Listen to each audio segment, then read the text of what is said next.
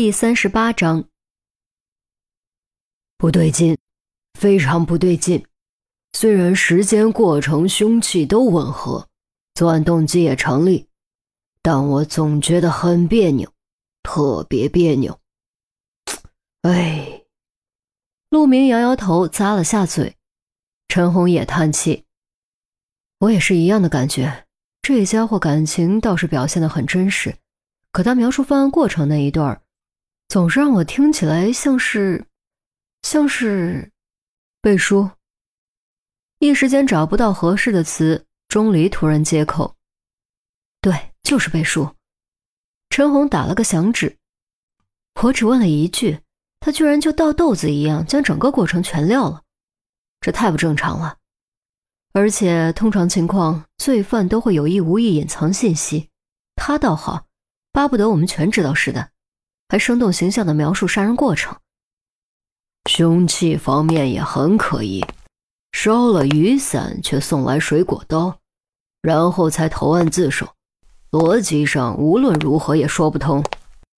陆明左右踱步，还有一点，如果两位受害者都是他杀的，送张萍萍回来的那个人又是怎么回事？难道真的只是顺路？难道我们一开始的方向就错了吗？没有错。钟离转过身，别忘了那两个旧案，两位女性死者也是被雨伞戳死的。陈红双眼一亮，对，还有两个旧案，杀人手法相同，不可能是巧合。杀人的过程也存在矛盾，凶手肯定是对那把伞有感情，否则不会选择伞作为凶器。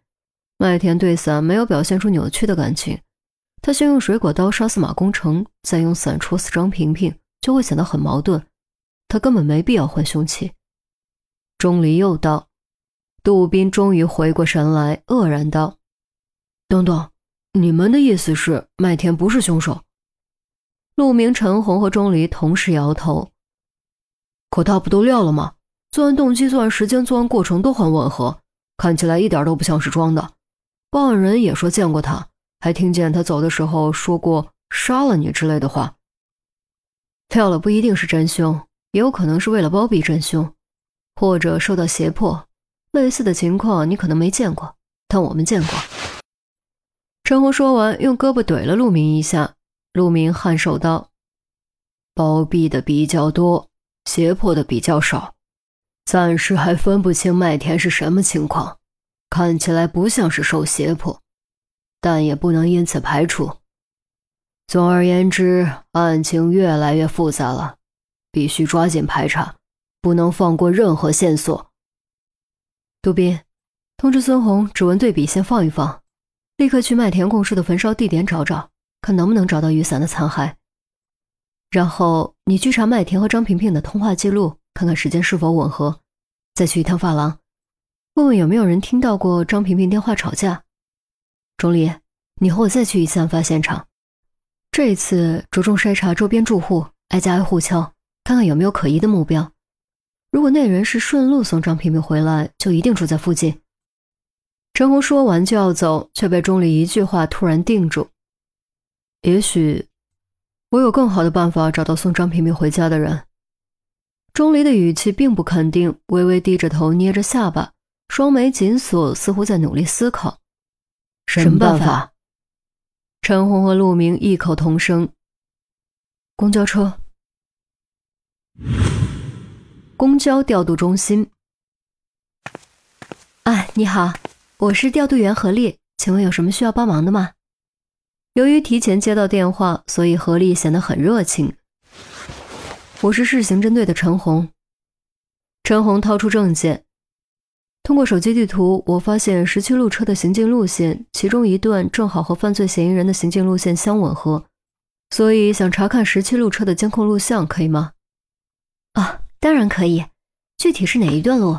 什么时间段？何丽引着陈红和钟离朝里走。就是这一段，时间八点到八点半。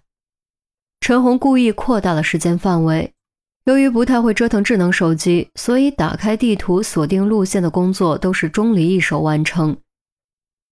十七路不是主要路线，不过幸好刚过下班点不久，七分钟左右会有一趟车，这个时间段内差不多有四到五辆车。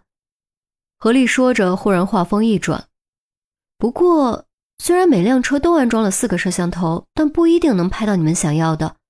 毕竟摄像头不是为了拍车外面，角度可能不理想。希望你们做好心理准备。”哦，这我明白。希望能找到线索吧。陈红道谢。这时，钟离忽然接口道：“交给我吧，即便角度只能拍到腿，我也能把张萍萍找出来。只要找到了张萍萍的腿，就等于找到了嫌疑人的腿，就足够判断是男是女了。如果说看电影是一种享受，那么看监控录像绝对是折磨，因为看监控需要高度集中注意力。”留意录像中每一个人、每一件事物的细节特征，稍有疏忽就可能前功尽弃，对精力的消耗非常大。陈红年纪也不小了，精力大不如前，看了一会儿就觉得头晕脑胀。而钟离年纪轻轻，精力旺盛，再加上拥有过人的洞察力和专注力，自然而然将重任全都揽了过去。陈警官，他这样行不行啊？一次看五个屏幕？顾得过来吗？陈红在窗口透气，何丽也跟了过来。陈红转头看了一眼正全神贯注看监控录像的钟离，语气多少有点无奈：“由着他吧，如果找不出来，我再和他算账。”哎，听得出你对他还是挺有信心的。何丽笑着接了杯水递过来：“ 是吗？”陈红接过水，忽然有点出神，仔细回想才发现，钟离竟然已经不知不觉融入了他们的圈子，与关系背景无关，是钟离的实力得到了他们的认可和肯定。是呀，这么年轻就能进行针对，以后肯定前途无量。现在还不是，也许以后会是吧。陈红悠悠地说：“原以为要花很久，谁料才过了五分钟。”钟离就从复杂的录像中找到了目标，在哪儿？陈红连忙放下水杯，快步跑过去，视线在五个屏幕上扫来扫去，结果只看到了一个偷偷将手伸进别人包包里的小偷。这里，钟离指了指其中一个屏幕的边缘位置，是张萍萍，居然全身都拍到了。陈红自己都吃了一惊，没想到路面监控掉链子。公交监控反而起到了奇效。何丽凑过来看了看，道：“哦，这是对准前挡风玻璃的摄像头，主要监视车外路面状况。斜向前方的情况的确可以拍进去。时间戳是八点三十二秒，张平平刚刚离开发廊，这时候还没有下雨。”钟离说完，又指向另一个屏幕的边缘。